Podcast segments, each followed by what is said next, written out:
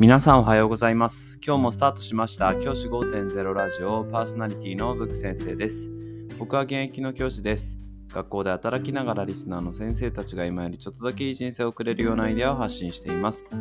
り良い授業、学級、ケア、働き方、同僚、保護者、児童生徒との人間関係、お金のことなど、聞かないよりは聞いた方がいい内容を毎朝6時に放送しています。通勤の後から10分間聞き流すだけでも役立つ内容です。一人でも多くのリスナーの先生たちと一緒に良い教師人生を送ることが目的のラジオです。今回のテーマは学校の改革ってやっぱり難しいねっていう話をしたいと思います。最近僕が Twitter の方で出した記事、あ、エクシズでした。Twitter じゃないんでした。もうエクシズですね。の方で、出したですけれども、記事というかツイートしたんですけれども、公立学校の改革に取り組まれていた麹町中学校という学校があります。僕も一度訪れたことがある学校で、宿題とか定期試験を廃止した、あとは学級担任制を廃止っていうような学校の改革を行った学校です。工藤校長先生。有名な校長先生ですよね。本もたくさん出されてる工藤先生が校長先生として働かれていた学校になるんですね。僕一度学校の方訪問させてもらったことがすごく綺麗な校舎でさすがあの千代田区にあるだけあってね やっぱりあの何ていうんですかビルの中にあるというか本当にビルとビルの間にあるっていうような学校でなんですけど、まあ、中もすごく綺麗ですしあのいい学校だななんていうふうに思った学校でした。でその学校麹町中学校がですね工藤校長の下で行っていた改革をですね実はその改革を方向転換するというような方針があるというそうだそうなんですね。例えば定期テストを実施するもう一度ねあとは学級担任制を導入するあとは指定の制服体操着などの着用を進めるというようなことをまあ過去のにあったルール校則に合わせてやっていくというような流れが今の校長先生が行いたいというようなことでやっているそうなんですね。はい、これに関して僕まあいろんな意見があるっていいと思うんですね。で基本的に僕は校長先生がそれを決める立場にあるわけだから、うん、それを決めることに関してなら別にあれはないと思うんだけれどもじゃあ校長が決めることは全部正しいかって言われてそんなこともないよなっていうふうに思うわけですよ。もちろんこの工藤先生がやったこともが絶対これが正解っていうわけでもないしこのね制服とか定期テストの廃止が絶対正解ではってわけではないと思いますし今校長先生今の現校長先生が、えー行われている以前の形に戻すっていう改革も全部間違いだとは思いません。ただ大事なことは何かっていうと子供のためになるのはどれなのかっていうことが一番大事なんだではないかっていうふうに考えてるわけですね。子供たちがどう思っているかっていうことだと思うんですよ。この方向転換方針の転換の理由として保護者の説明会で話された内容だと生徒の学力向上や生活指導強化の必要性地域からの要望というようなことが理由として挙げられたそうなんですけど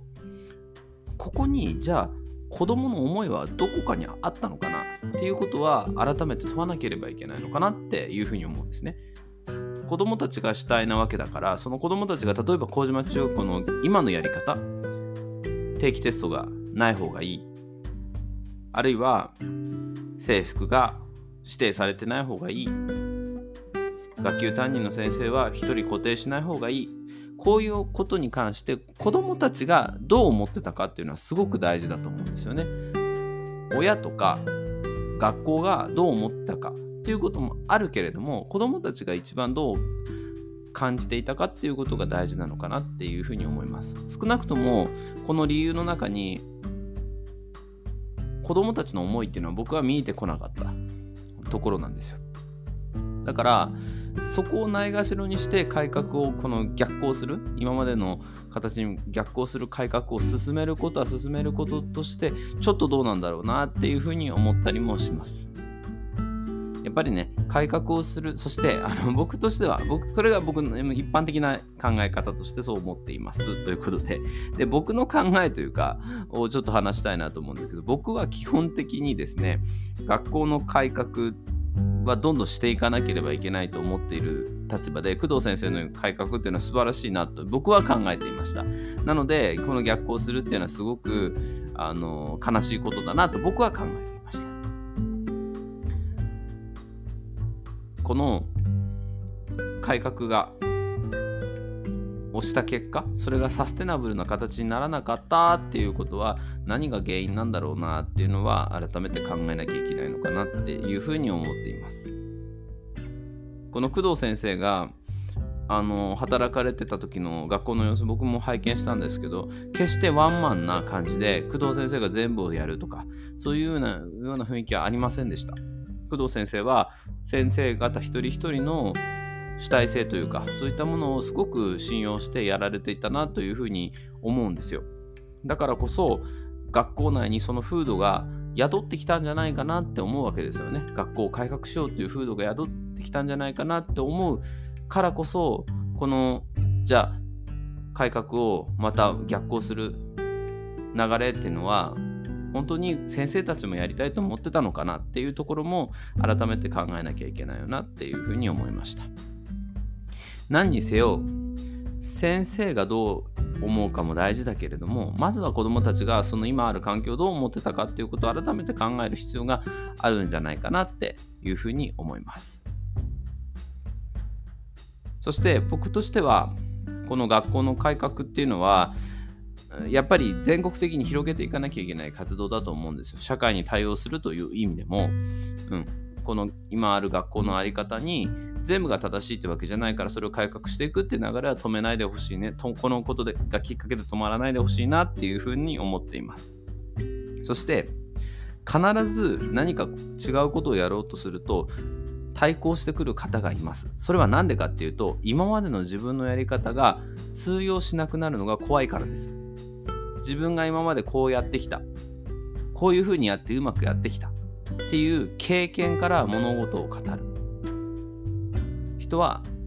たくさんいます。学校の先生も。僕もたくさん見てきましたブック先生こうやるとうまくいかないよ。前はやった時こうだったからっていうふうに語られる方がいますけどそういうふうにしてるとね一生変わらないですよ学校って。で今のままの学校でいいのかって言われたら絶対良くないところもたくさんあるわけでそれを改革していくためにも